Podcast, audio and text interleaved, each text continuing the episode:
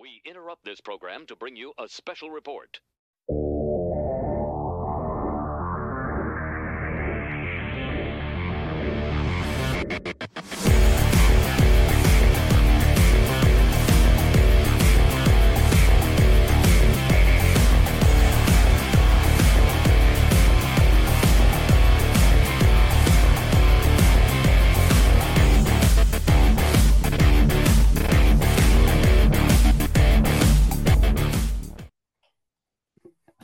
Welcome back, everybody, to episode 17 of the JEB Board podcast. Uh, this week we have Nick Noah back off of his flu suspension. Uh, also with Flu us is the uh, Jimmy Graham supporter, Caleb Naylor, and then Kyle's back on here with us. Uh, Kyle, I felt like we just talked about this, but how did you like that uh, Green Bay game? Yeah, um, you know, Grayson, it's it's pretty hard to make us people of Wisconsin hate somebody, but Joe Barry did it. I mean, that's that's like making a bunch of Canadians pissed off, and that's that's almost impossible. So there you go. You took the words right out of BB's mouth.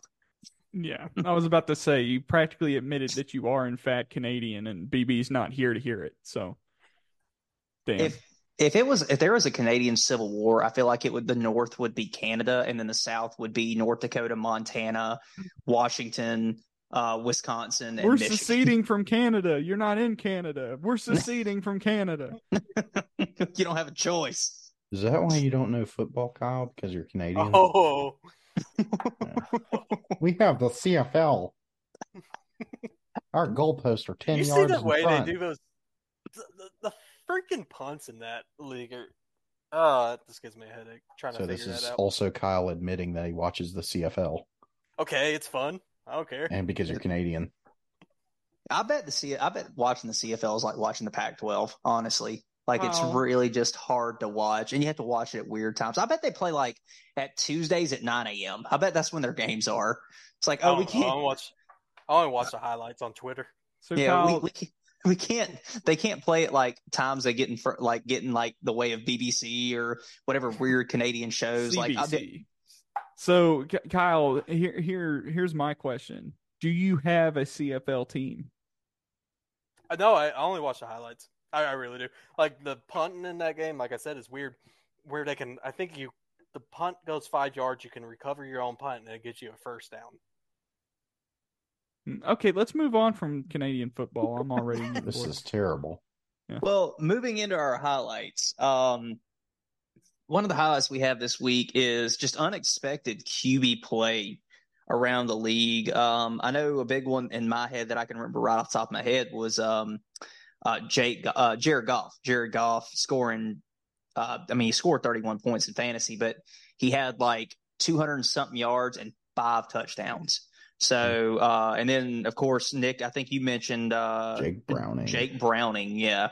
Yeah, a little legacy game for him because, I mean, nobody really expected Jake Browning to come out and throw for almost 350 and a couple touchdowns. And Ja'Marr Chase was hurt. So it wasn't even like, you know, Ja'Marr Chase was doing all that during, because, I mean, Ja'Marr Chase only scored about 10 points in fantasy, but Jake Browning was still able to put up 300 because uh, Tee Higgins scored two touchdowns. So I'm Of glad course. that, uh, yeah, I'm glad that BB sat him in fantasy. Yeah. Another one is uh that we're not thinking about is uh a 48 yards and four touchdowns. Uh obviously, you know, but that was only half of the touchdowns that uh that the Raiders scored. Uh Yeah. Brock Purdy had a, a pretty decent game, 242 and four touchdowns. I mean, just all kinds of uh, Gardner Minshew had 22 15 with three. Yep. and then- a very good Steelers defense. Yeah, and then I mean the creme de la creme, the just the icing on the cake.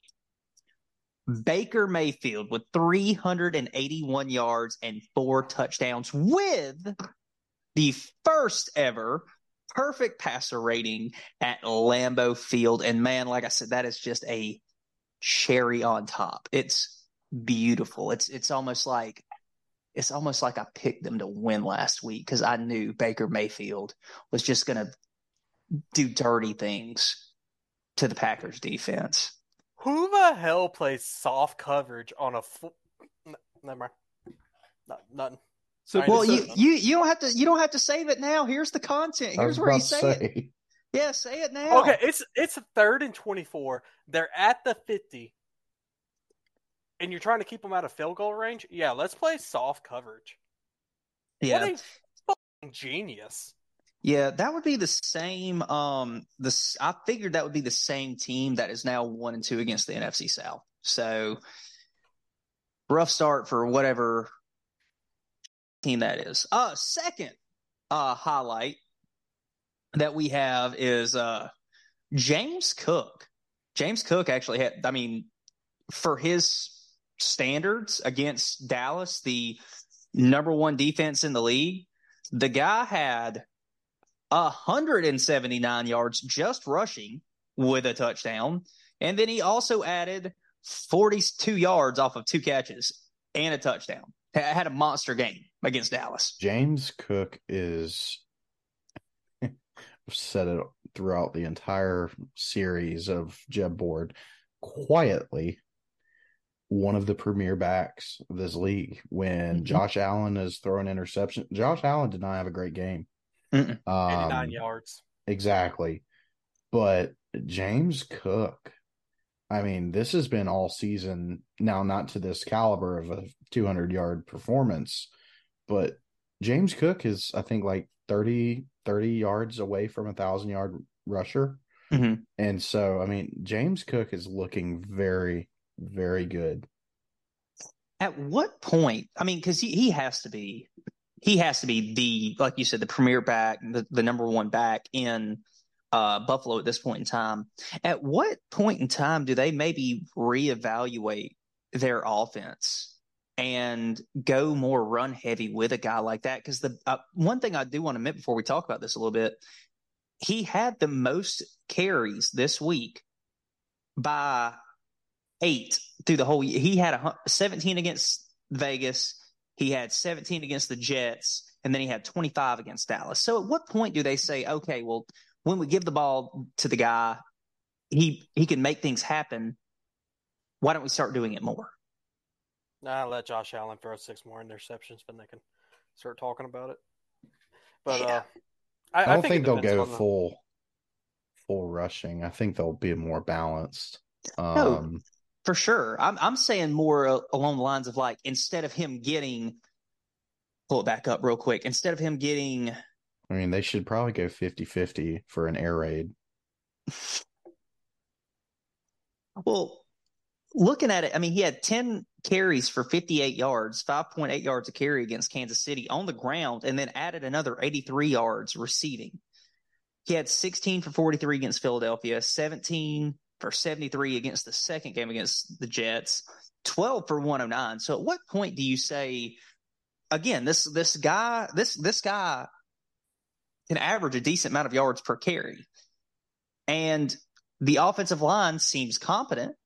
So why not run the ball a little bit more? Give him give him those 25 carries. Let Josh Allen take down the amount of throws that he's throwing a game. That that would break down his interceptions and make him look him more competent as well. He's Yeah. playing Well- like prime Dalvin Cook. Yeah. Well, I think when the season gets longer, you, you know, you get these cold games coming in, you'll see him a lot running a lot more, especially with Buffalo and that lake effect snow. You never know.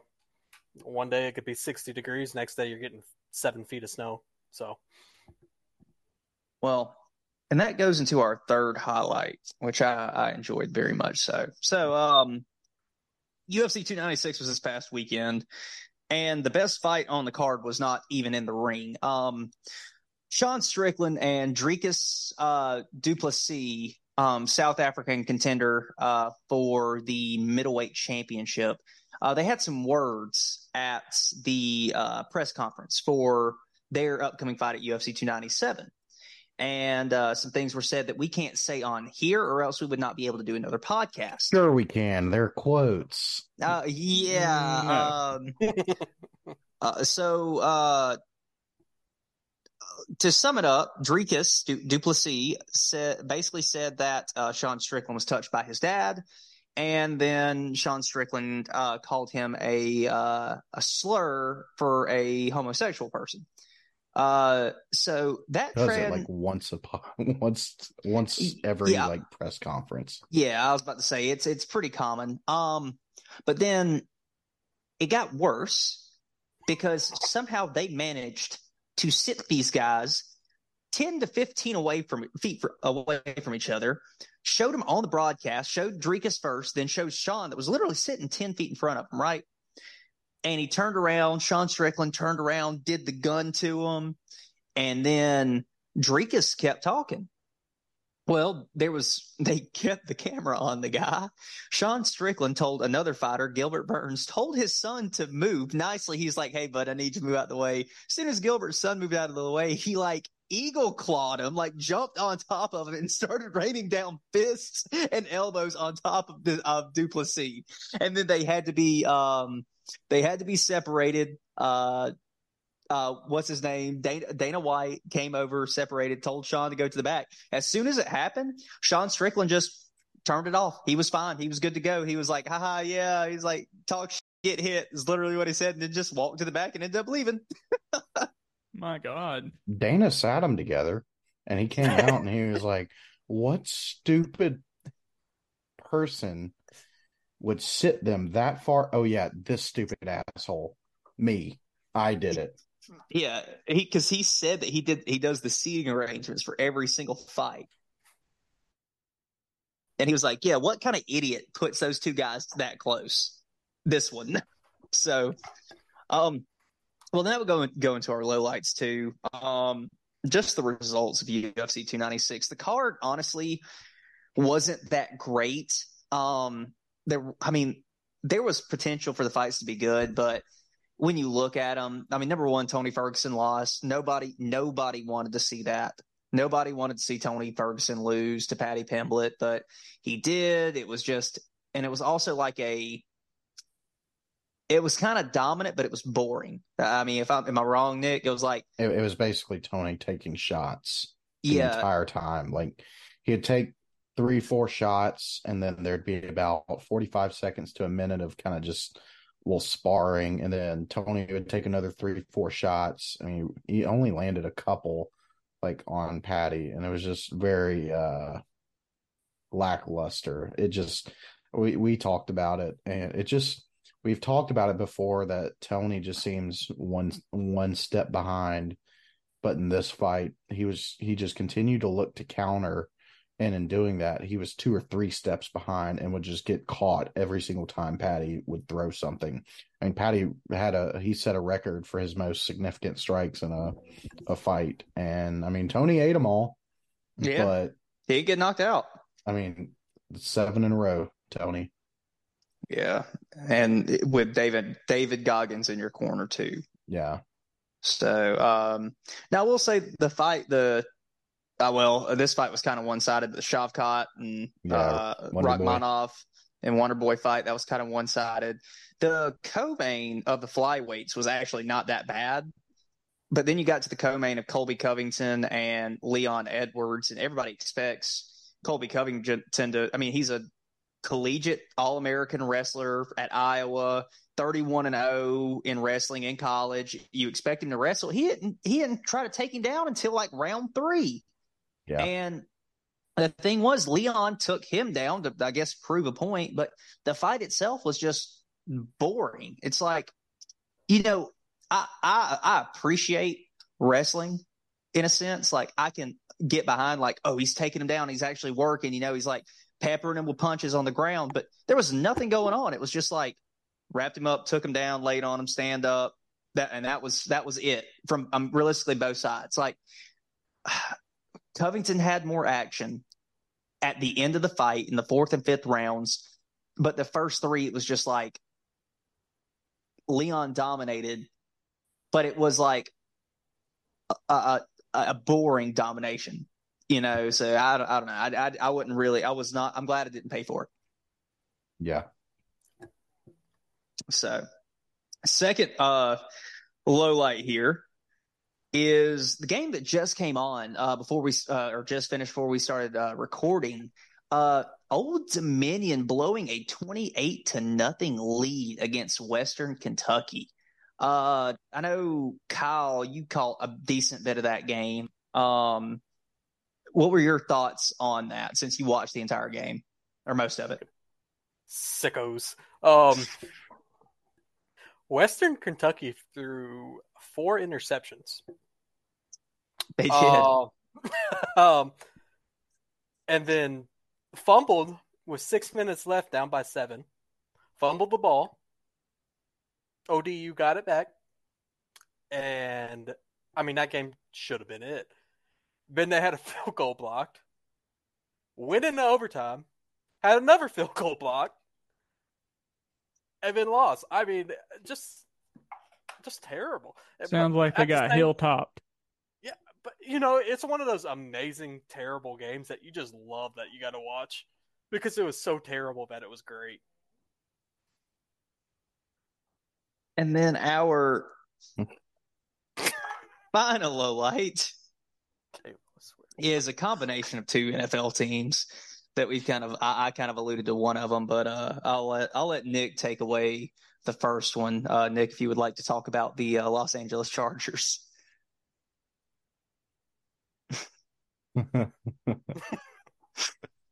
so, as much as I can joke on any other team, I I can do it because I'm a Chargers fan.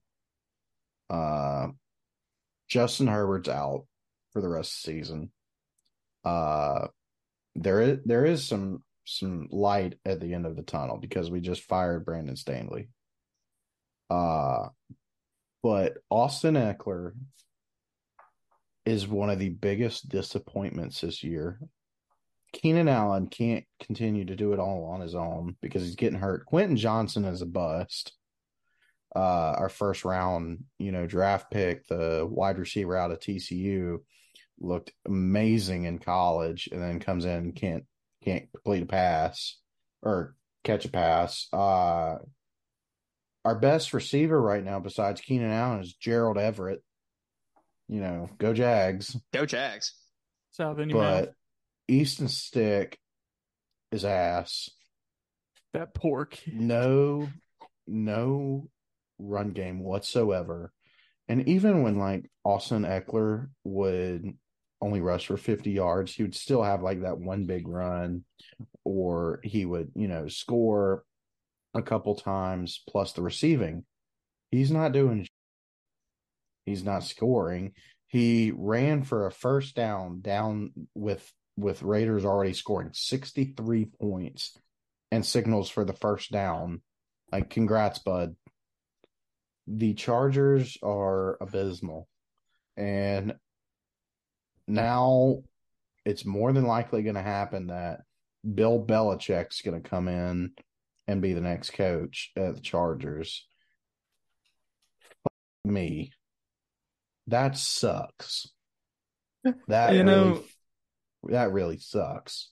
you know, and like th- them firing Brandon Staley is such a so honestly, the hot he was already on a hot seat for most of the year at this point, and you know that was the nail in the coffin on his career as a Charger. However,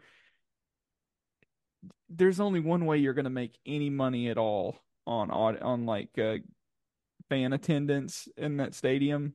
People are not going to go to watch Chargers games so long as Brandon Staley is the is the head coach. So it, it's good that they fired him just so that they could at least try to salvage a little bit of goodwill with the fans. Um, but yeah, it doesn't bode well with uh, Bill Belichick. I mean, Grayson said a lot of it last week. Is you know Bill Belichick is just not growing with the times. He is uh he is an old school coach, and I don't know if that's going to jive well with uh, the Chargers. You can't go into Los Angeles and try to say, "Oh, well, we're going to install the Charger way."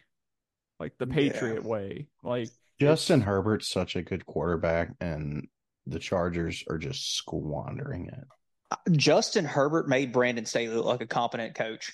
Yeah. Yeah.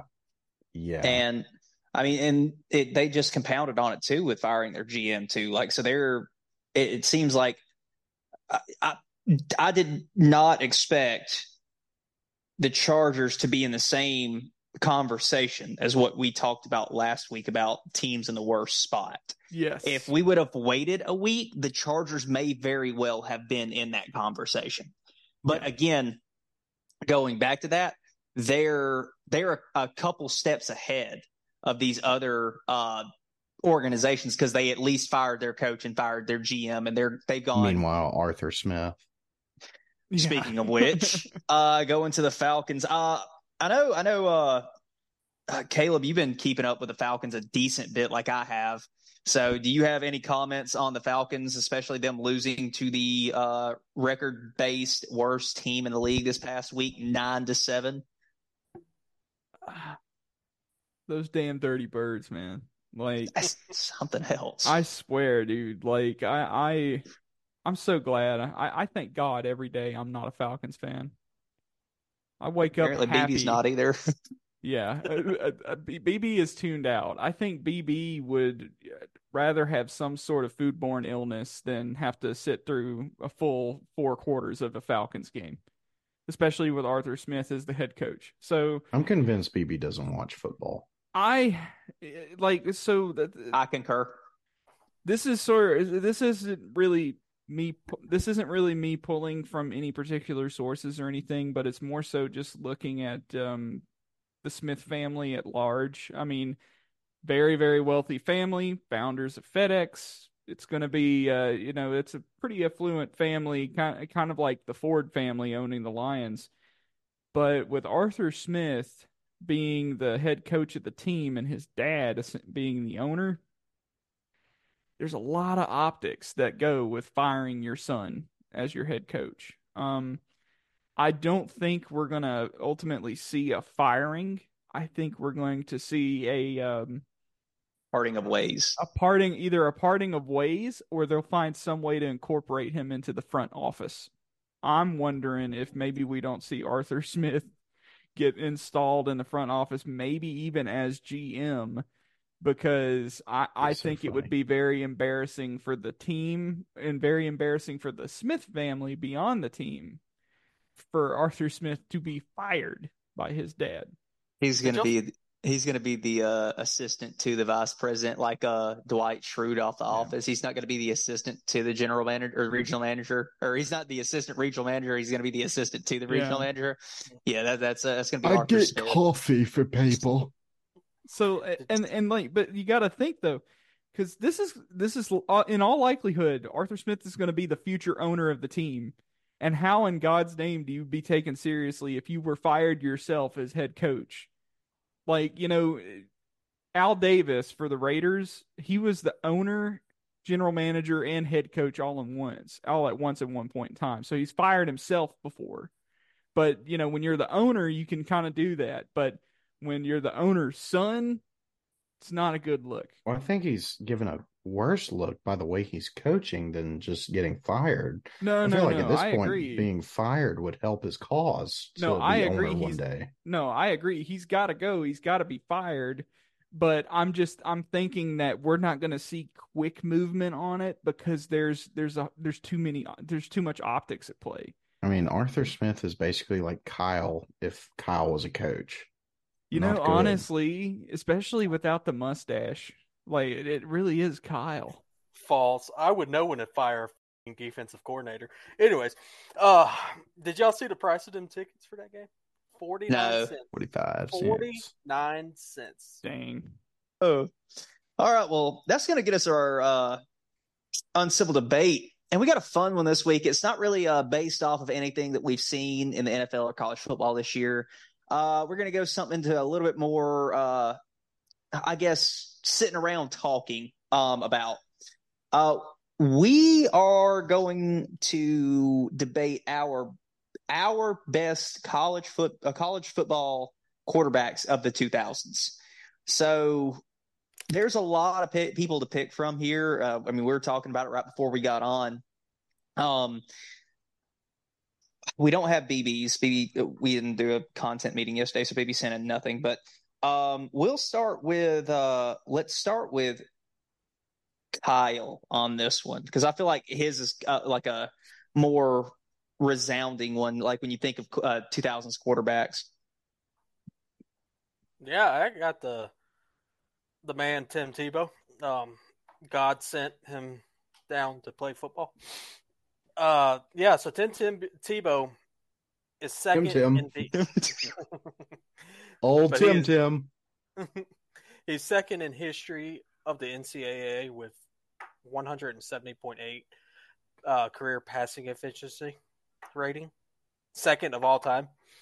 Uh, 9,285 yards through the air. And then you have another 2,947 rushing yards. But the thing about his rushing is when he would run, he'd hit. He he wasn't a QB that was known to like slide or any get out of bounds. He would lower his shoulder and hit you to the ground. Uh, you know, and we a lot of times we talk about stats and everything, but that's the kind of quarterback where if you're down by ten in the fourth quarter, you want him because he, he's driven to win. He wants to win, and it, he he'll put his team on his back to win. You know, um, let it be if he's got a serial killer on his team or you know anything like that. But Tim Tebow is easily the most competitive quarterback out of anybody I think that's ever played the game, and that's just on the wheel to win. And going back to his stats itself, he was putting up rushing numbers that are equivalent to great running backs. So, you know, he he's the man, dude. He's the man. It's Tim He's the Tim. first. Yeah, it's Tim Tim.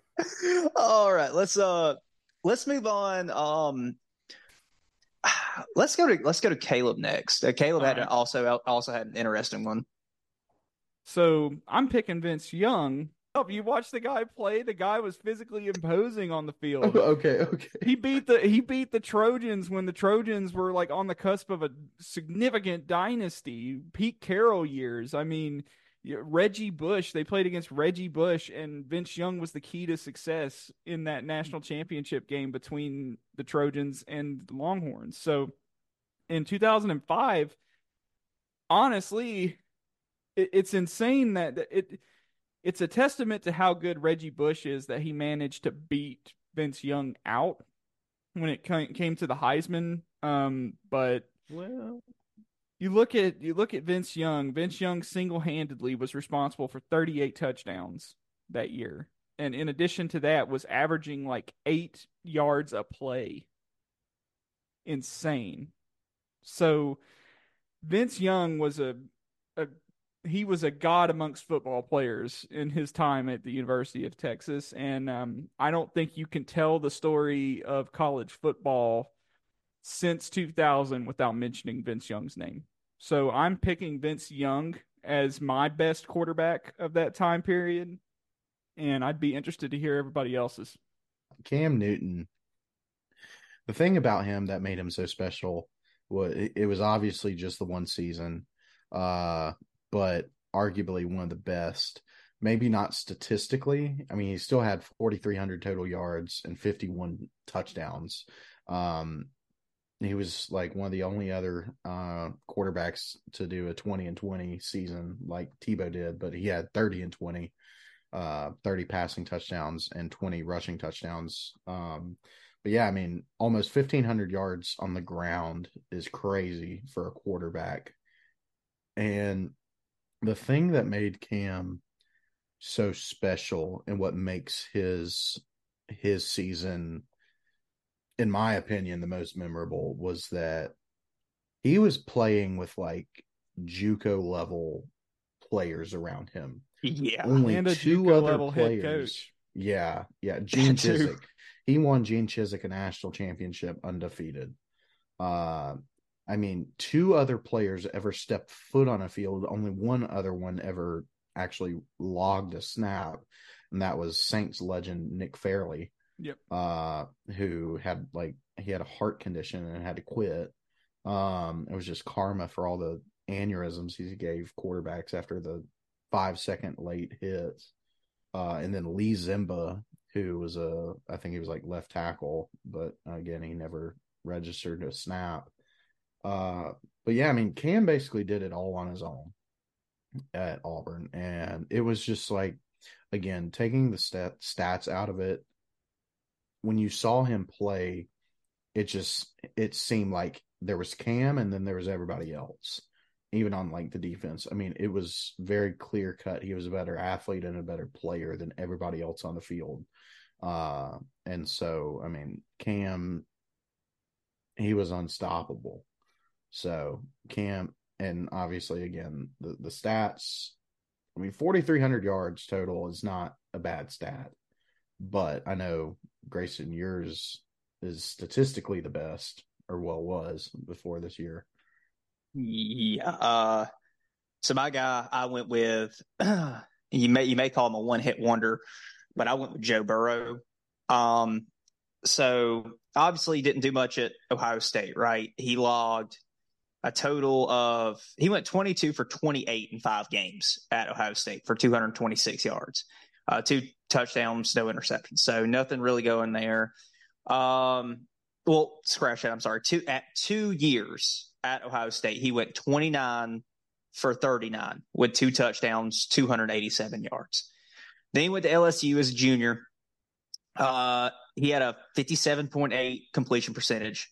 Uh, almost had hit 3,000 yards. He had 2894, um, 16 touchdowns and five interceptions. So when you look at those three st- statistics, you're like, okay, like this guy, like he's just going to be a run of the mill quarterback that goes through college and becomes a insurance agent like after he gets done, right? But then senior year hits 2019 at Louisiana State, Louisiana State University. 402 completions off of 527 attempts. That is a 76.3 percentile uh, completion percentage. 5,671 yards. That is a 10.8 yards per attempt. On top of that, he had 60 touchdowns that year with six interceptions. And you know, everybody always talks about the Heisman moment for Joe Burrow is like not him making any plays. It's his Heisman moment is when he got like late hit by that guy from UCF on the interception and like basically red almost registered him unconscious. And then he it snapped just like that. They I think they were down behind UCF that game. And they ended up yeah, coming that was back. their bowl game uh, at the end of his junior year. Exactly. They were down behind that game, and that was when it clicked for him. So, Kyle, you said something about Tim Tebow. What was his what was his passer rating or his QBR? One hundred seventy point eight. So, Joe Burrow's uh, rating was one hundred seventy two point four overall. So, statistically, and I obviously I'm a big statistics guy, right? Like he had I, I don't really think it's arguable. He probably had the best season so far that we've seen in college football, like as a quarterback. Like being able to throw over 5,500 yards with 60 touchdowns, in, insane. And like he had, a, he had a great team with him, don't get me wrong. But to be able to do what he did in 15 games is just insane. I'm trying to do, let me do the math right here. So 5,671 yards. Okay. 71 divided by 15, 378 yards a game. So, and, you know, we've seen that translate into the NFL a little bit when his issue right now is he can't really stay healthy. So, but just in terms of just overall QB play, like he's, uh, numbers don't lie. So, but we'll do this right quick and we'll move on into our uh, we'll go to our college football segment next uh, to keep with the topic. But after what y'all have heard today right quick who do y'all think was the best quarter, quarterback from the from college in two, the 2000s i gotta concur with nick and say cam newton. I do. Um because when you look at all of the guys that we've named um with the exception of joe burrow Cam Newton is the only one there that didn't have a household name as a head coach. Um, and you know, like we talked about when Nick was there, he pretty much, you know, gave Gene Chizik an undefeated season with a national championship. Um, Nick already preached about how they they didn't have very much talent on that team. Um, and he was able to carry them to a national championship game against Oregon when Oregon was on fire. Like they they were the biggest juggernaut in college football of that time frame.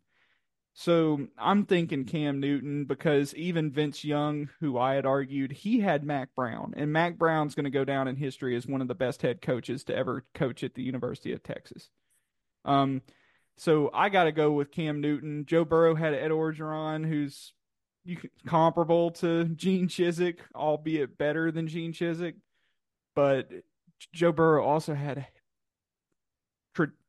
crazy good receivers like absolutely amazing receivers at LSU. Um, Cam Newton never had that at Auburn. So I, if I'm if I'm picking my best one, I got to pick Cam Newton because he made the biggest impact and had the less to least to work with. I concur. I, I'm also going with Nick too. I just like with with Cam with uh the, the fact that he was playing with junior high ball players uh, the the entire time he was at Auburn with the one season that he had. I mean, he, he was Auburn in the season of 2009 for the t- uh, 2010 BCS championship game. So yeah, give me Cam Newton. Yeah, give me Cammy boy. All right, I'm glad. I'm glad Kyle we... was going to be like Matt Leinart. no, give me Lamar Jackson.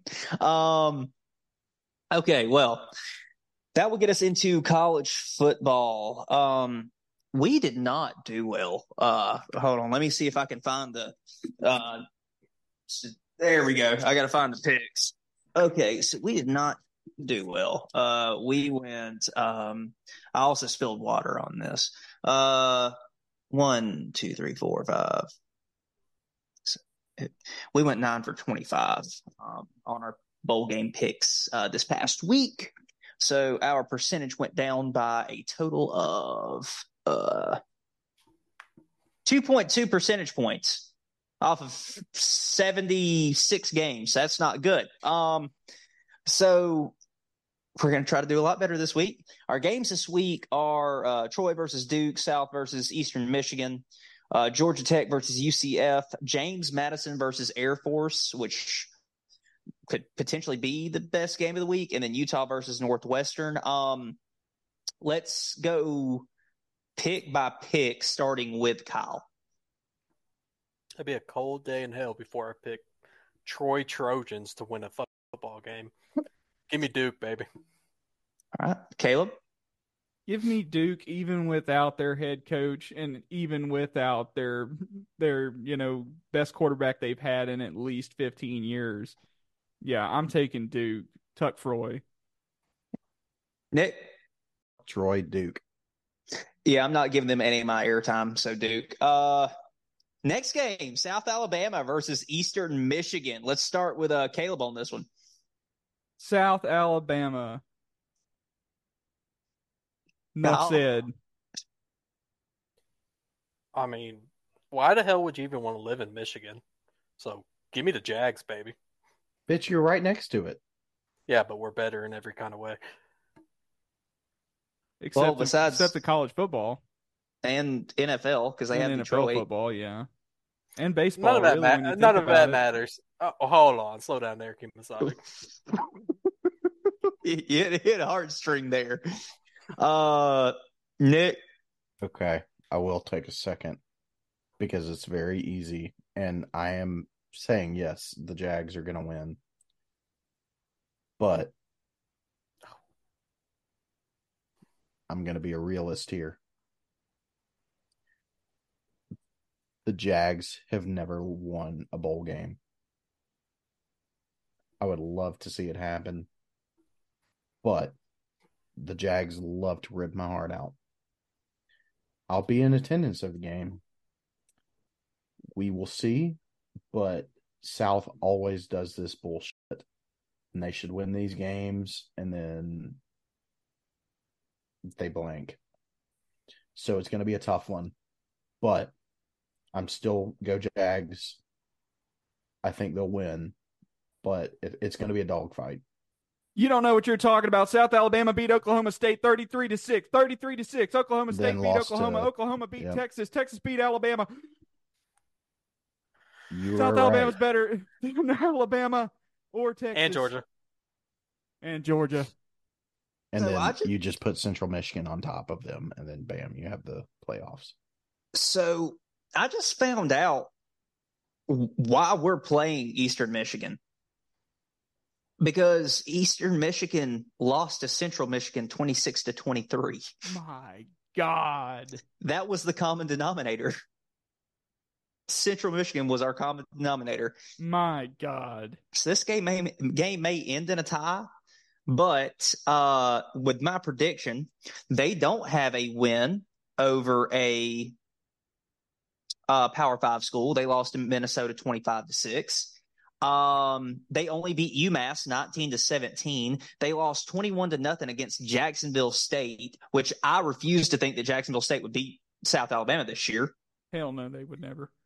The only team that they oh they beat they lost to Toledo 49 to 23, lost to Western Michigan 45 to 21, and then won a barn burner of a two overtime game by field goal to Akron. The Zips.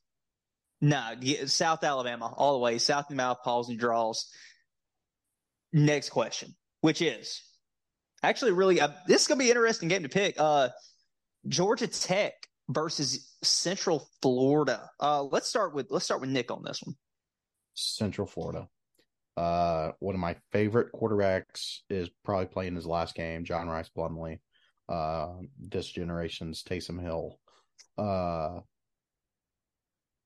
statistically, UCF has the best offense in the nation. Uh, they're averaging close to 400 rushing yards a game. Jesus. Uh, yeah, and they're not a triple option; they're a spread. It's Gus Malzahn's offense. Uh, their problem has been the defense and turnovers. Uh, so and and I'll Haynes King has played very well for Georgia Tech. It's going to be a close game, but I think UCF's offense is going to give them the edge. They have two 1,000 yard rushers. Well, they might be up to three now, uh, which is insane. Uh, so give me a UCF in a very high scoring game. Uh, let's go with Kyle. Yeah, um, I think Georgia Tech wins this. I think they win it by keeping UCF's uh, offense off the field, running out that clock, picking up your four yards of carry, and just grinding it out. I, I don't think it's going to be a high scoring game because of that. I think these are going to be long eight minute drives, and you know it's Georgia Tech grinds it out and wins it at the end by a one score game. Uh, what about you, Caleb? I think Nick said it all. I'm taking Gus Malzahn and the Golden Knights as well. Yeah. So I'm going to actually take Georgia Tech. Um, the only the only thing, uh, the two negative things I will say about Haynes King is that he's thrown 15 interceptions this year. Uh, he's also taken 15 sacks for negative 93 yards. That being said, um, their top rusher uh, has 931 yards rushing. Haynes King has 648 yards rushing. Uh, their third leading rusher has 439 yards rushing, and then their fourth has 274. So, um, I and it's funny because it's almost they're almost they're almost an air raid team because they're pretty balanced. Uh, Haynes King has 2,784 yards, pa- or the team has 2,784 yards passing, and they have 2,365 yards rushing. So, I think I think I'm going to take Georgia Tech in this one by Joyless Murderball. Um, that will get us into James Madison and Air Force. Uh, let's start with the odd guy out here. Uh, spoiler alert, Kyle. Can we just skip him because this is about to be the most ignorant shit we've ever heard all season? No, I, I mean, my reason against going against James Madison, I just think the moment first bowl game is going to be too big, and I think Air Force is Kyle, They're- Kyle, they're a look good running look team. They're a good running team. Look at me. Look at me. I It's want you to. to tell me. Big ass head you got. I want you to tell me virtually look me in my eyes and tell me that Air Force has a better team than JMU. I'm not saying that, but what it comes down to is any Saturday kind of philosophy. So I so think- so you're picking you're picking Oh, Air hey, hey, Force who's- to upset picking- hey. JMU just cause. Hey, who, who's whose pick is this right now? Right, so shut the fuck up. All right, like I was I'm just saying it all so that so Like- that like Nick I doesn't have. saying. He's uh, beyond was speed saying- now. Uh, hey, motherfucker. Like I was saying, James Madison is going to come into this game. Lights too bright. Air Force wins it out. I think they're the better disciplined team. Well, I'm going to pick the team that has not lost four straight in James Madison. Uh, Air Force has looked dog shit the last four weeks. Uh, James Madison has looked good all season long. So I don't think it's just another Saturday that, oh, well, anything can happen. I mean, you look on trends and just outright play, James Madison is a much better team. Uh, I would say more physical. Uh, I mean, Air Force, they've got the triple option. That's cool. I mean, this isn't the 30s, though. You know, All right. Well, I'm going to take James Madison in a Jason Henderson legacy game. I, I have a very bad news for you, Grayson. Oh no! No! No! No! No! No! No! No! No! No! No! No! No! No! No! No! No! We might want to clip that because he is part of the Old Dominion Monarchs. Oh I thought he didn't record a stat in the game earlier. I don't think he played. You're probably waiting for. God damn it! We talked about this earlier, Nick. I know. I thought I, I thought we were right. We were not. Oh no.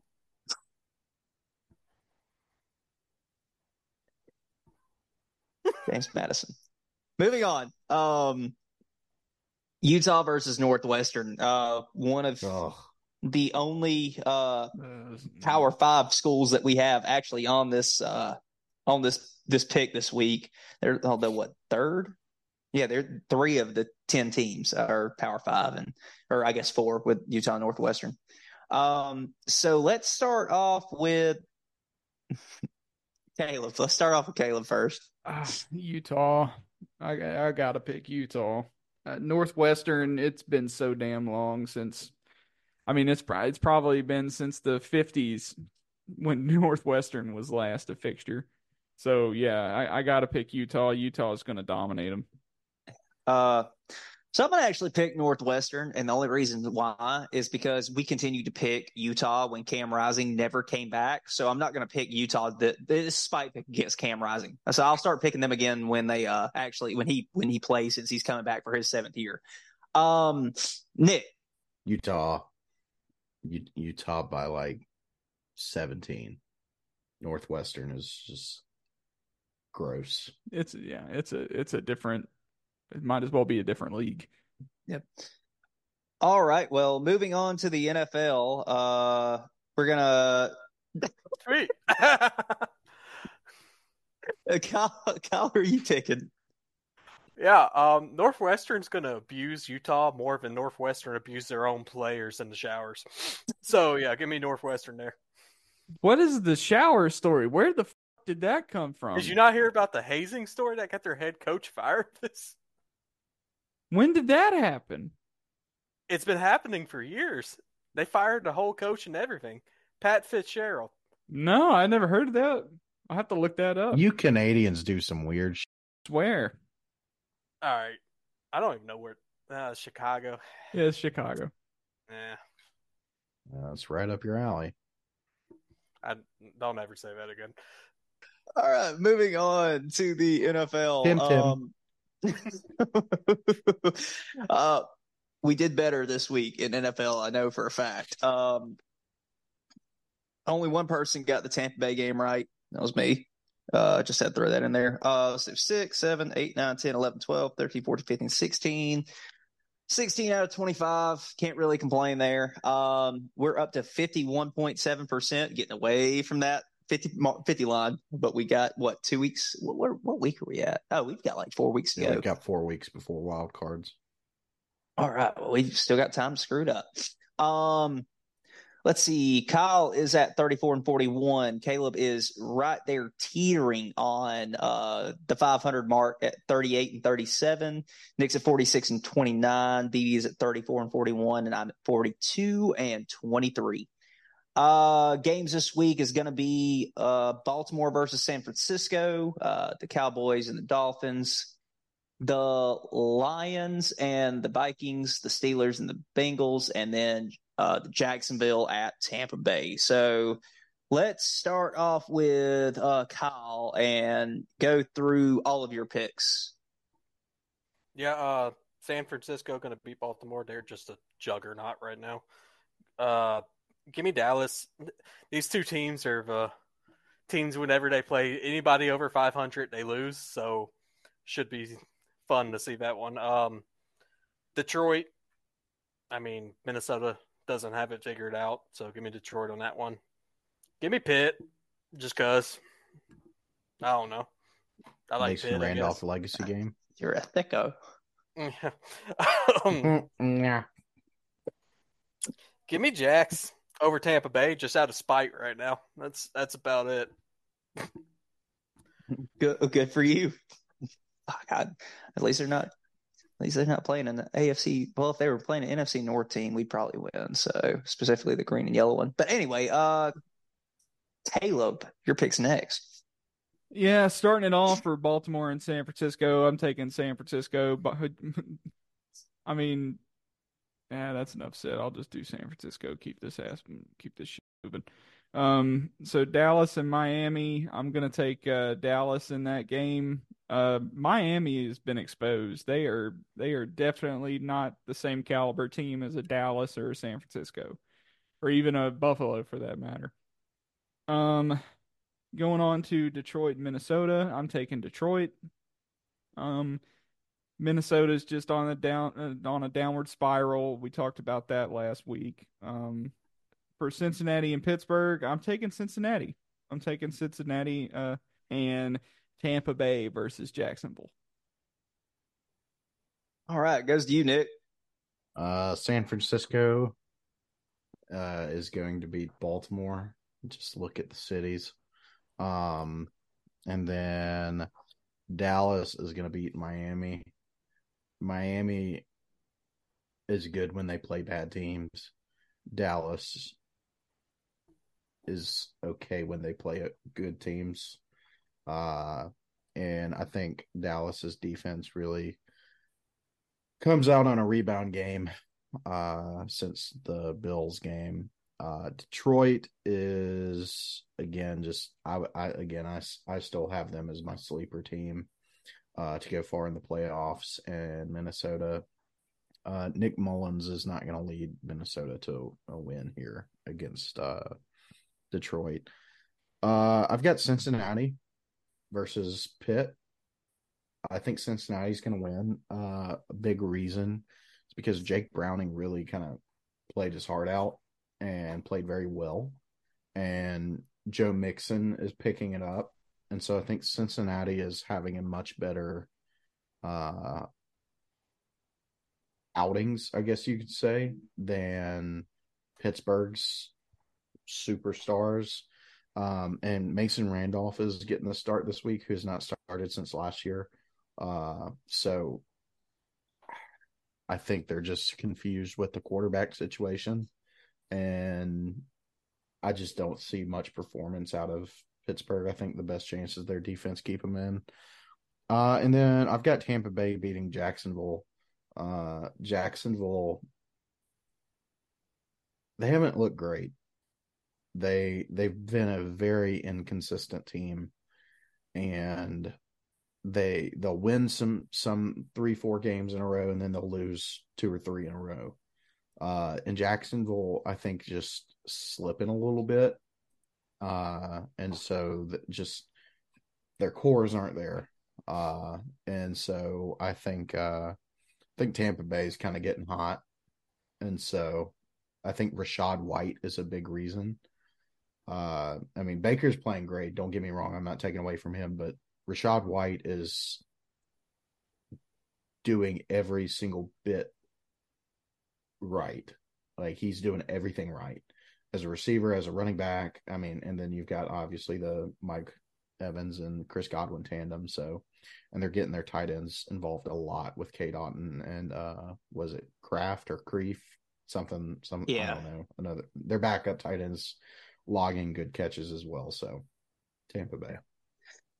All right, well that gets to me. Um, so I'm going to take uh, San Francisco over Baltimore. The reason I'm taking uh, San Francisco is because they uh, Baltimore Baltimore is going to going to have like mistakes. They you know they're going to have like a turnover. They're going to make mistakes, and they play well in games when their defense and their offense can also abuse the mistakes that the other team makes.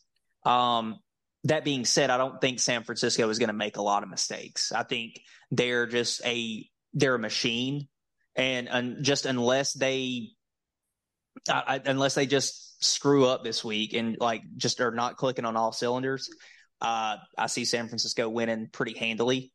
Uh, Dallas and Miami, guys, do you know what time of the year it is?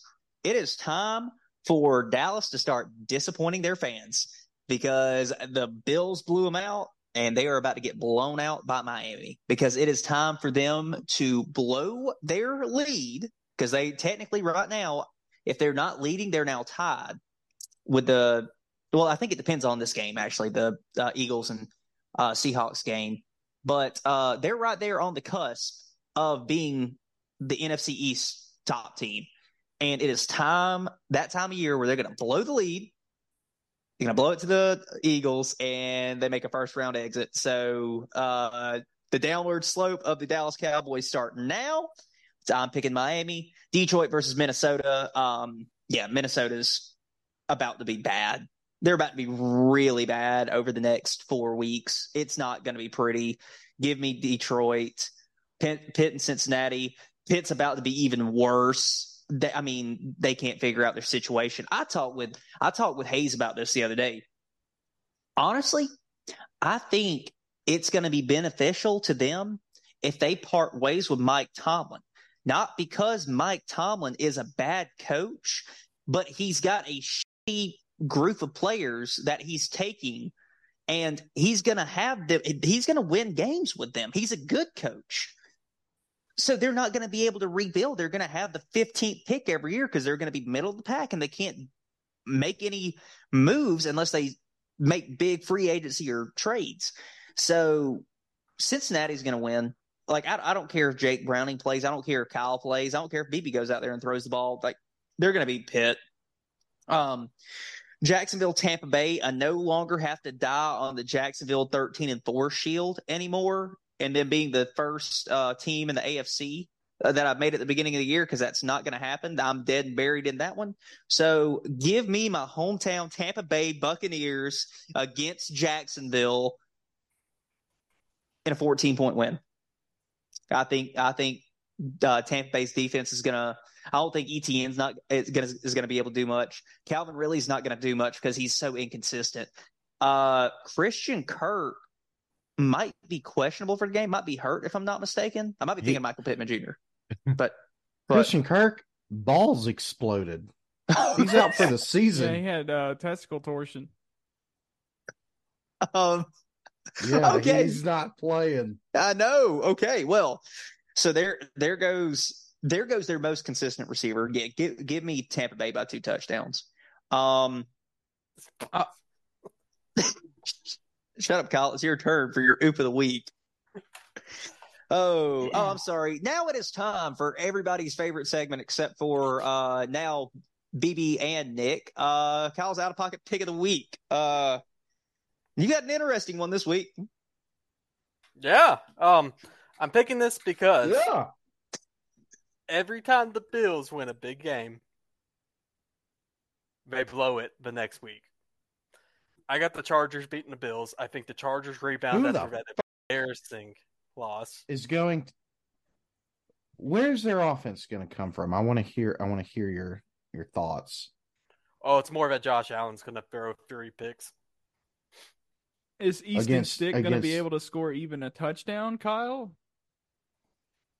I'm sticking by my word. Chargers. Kyle, one team has to score more points than the other. If the other doesn't score points, they can't win. Yeah, Chargers are going to win. Putting it down. There's that just cuz philosophy. Yeah, man. It, I'm telling you, dude, it's the nuh defense. Kyle Yeah. knows ball. Kyle, Kyle knows ball. Kyle was right? Question mark. Hey, two and zero in NFL right now. Hashtag Kyle called it. Yet you have this tied for worst record. No, those don't count. Oh, Well, okay. Do you do you want to talk about the college picks too? Hey, we're in a dynasty league, so I'm looking forward to next year with my picks. Uh, uh, you know, I'll recruit better, and there you go. you just compared the alphabet to numbers. What? What? We're talking about our picks. Hold on, I ain't doing too bad in college. I'm 44 and 32. That's some bullshit. You still have the worst record. Yeah, that's the worst. All right, I'm still above 50. At least I would have put Florida State in the playoffs. That's all I got to say. Kyle, we literally practically had an entire episode where all of us said that. Well, there you go. I do know ball. We didn't say it because guys- you said got- it. We said it I got because four we other all guys thought it. agreeing with me. So there you go. In the end, Chargers beat the Bills. Write it down. 20 bucks It is. on the game. It's written down. There you go. We have it on the script. All right, here, here, here's the thing. Here's the thing.